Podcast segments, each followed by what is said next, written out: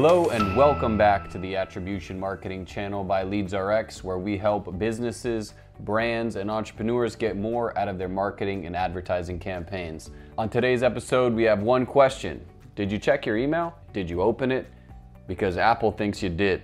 In this video, we're going to break down everything that's coming with iOS 15 and how that will impact your email marketing campaigns and what you can do about it. Let's get started. As you may know, Apple has really made it a point to include privacy as part of its ongoing mission. So you've seen tons of updates from Apple over the past few years where they continue to make it harder to track their users and defend the privacy of their wonderful ecosystem of customers.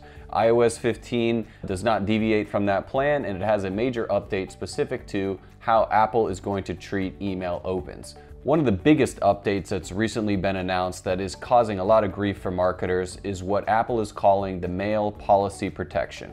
So what is this new policy? Let's read the screenshot directly from Apple and what they've included in this year's presentation. Mail Privacy Protection works by hiding your IP address and loading remote content privately in the background, even when you don't open the message. This makes it harder for senders to follow your mail activity. So what does that mean as a marketer? It basically means every single email that gets delivered to an Apple device, to an Apple Mail account, will be marked as open. They are going to go retrieve that content, download the pixel, whatever else you've packaged with that email.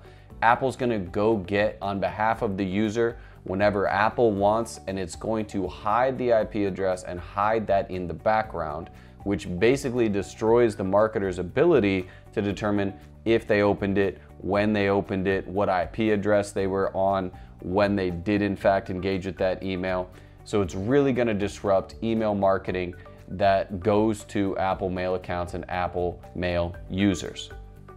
Let's break down some of these stats to figure out how big of an impact this is really going to be. So some of the data that's been published by Apple has basically indicated that these changes are slated to affect iOS 15, the iPadOS 15, and the macOS Monterey, and the watchOS 8. That means basically everything across Apple's entire lineup of products will be protected by the Mail Privacy Protection that they are releasing with iOS 15. We look at some of our vendors and other software tools like MailChimp or SparkPost that puts information out, and we determined that nearly 40% of all email is going to flow through the Apple Mail app. So that means roughly 40% of the emails that you send that go to the world's best customer base, which is Apple users, are going to be obfuscated. You're not going to know what that open rate is. You're going to lose out on some of those metrics that you used to rely on in the past. So what are you going to be able to do? You should really prepare for your numbers to fluctuate widely during the iOS 15 rollout. Not everybody will install the software right away. Not everybody's gonna opt in, but over time, Apple is essentially gonna force this out on everybody, and so you will see those numbers start to deteriorate.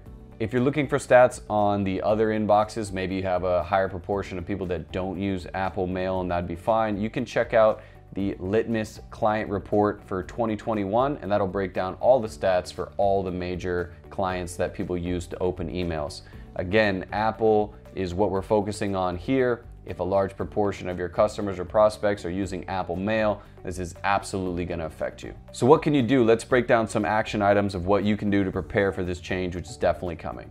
The first step is that you want to set your expectations early. You want to change what metrics you're looking at. Make those changes now so that before the change comes out, you can start to have a benchmark to relate everything else against. So if you're getting 20% opens and 2% clicks, let's ignore the open metric for now, focus on the clicks, and start configuring your analytics and the way that your business operates to focus primarily on those clicks, which you still will be able to track. You're going to lose some insights into the open rates. So you need to stop trying to optimize for opens and instead get your focus further down in the funnel and optimize for those clicks. You want to go through and identify everything in your marketing tech stack that uses open as some type of automation or metric. So it might be you're creating a remarketing list for everybody who opened an email but didn't buy, or you're using Google Analytics to track a conversion event for an open. You want to get rid of those right now, because before you send bad data into the machine, you want to make sure it's nice and clean. Otherwise, you're going to be optimizing for the wrong information. All of a sudden, one day you'll see that email with subject line B got triple the open rate of the other email. That might not be because of the subject line, it might be because of iOS 15. So you want to make sure that you can standardize your KPIs for a future state and not wait for this change to come and catch you off guard. You can also take some steps to run some reports to find out if your users are using a particular user agent when they engage with your websites or your apps. Doing so will allow you to potentially filter out other marketing initiatives, other conversion points, knowing that those folks using the Apple user agent might not behave in the same way. You might not have the same data set on them if they are to convert. So you can use some logic and some automation there to say, if Apple, do X. You want to go ahead and start to tag your user base, your customer base, with the level of engagement today, meaning while they are still able to open emails and you can still track it, let's get some emails out and start to tag the user that they're the type that does open it. Maybe they get a tag in your email marketing service or your CRM that's frequently engaged, but you want to get that tag on them now, because if you don't tag them now, you're not going to be able to in the future. Similar to tagging your users as highly engaged or tagging the ones that open all the time, you want to take that one step further and also tag folks who typically click on your links or take your calls to action. That's even more valuable than an open. So if they're opening today and clicking, you want to get that tag that says they're likely to open in the future, but that they're even more likely to give that click. Basically, the more that you can tag up your user base now with the data that you have available to you now, the better your marketing will be in the future when some of that data goes away. Although email marketing is really a tried and true channel and likely still will be in the future, your ability to get insight and data into it is going to change with iOS 15. So you might want to start to transition into maybe some other channels that can still be as intimate, but still provide that marketing data. That could be SMS, that could be in-app messaging or push notifications, anything else that gets you even closer to the customer, but isn't subject to Apple hiding that marketing data. There are other channels out there. The email marketing is still going to work in the future, but you might want to supplement it with something else that is a little more personal, that reaches them right on that device. That's typically SMS or in-app notifications. Content is king. It is king. It has been king. It always will be king. So focus on the content that you're sending, because if you have a great subject line, they're likely going to open it, even if you don't know.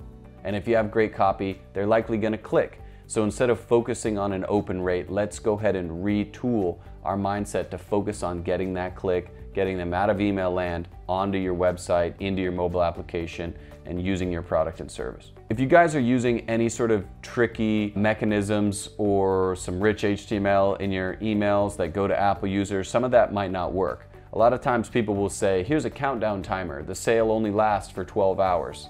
And the countdown starts when they open it. But remember, Apple's opening that email on behalf of its users in the background when you're not paying attention. So the countdown timer is going to open up and maybe be already at zero, or maybe not fire at all. The point is that some of that dynamic behavior that's triggered right when the user opens it is obviously going to go away if Apple's opening it on their behalf without them even knowing. Last but not least, let's focus on your ratios. Oftentimes, marketers will look at total emails delivered, total emails opened, total emails clicked, and total conversions. What you need to do is start to reevaluate those ratios and reconfigure them in a world where opens goes away. You can't be trying to get more opens, which then leads to more clicks. You're going to miss that step. So you need to start optimizing now for what gets you more clicks. Use that metric today while you can still measure opens, because the methodology to get more clicks will work in the future. And so if you can figure out what levers to pull now and how to configure those ratios now so that the marketing works in the future, you're going to set yourself up for success. One of the ways that marketers are able to track email marketing performance is with a marketing attribution tool and by properly using analytics to track all of this. So if you're looking to learn more about how you can continue to leverage email marketing in the future, regardless of these privacy changes coming from Apple, click the link below and sign up for a complimentary demonstration of the LeadsRx attribution software, and we'll see you on that demonstration. Until next time, this is the Attribution Marketing Channel, signing off.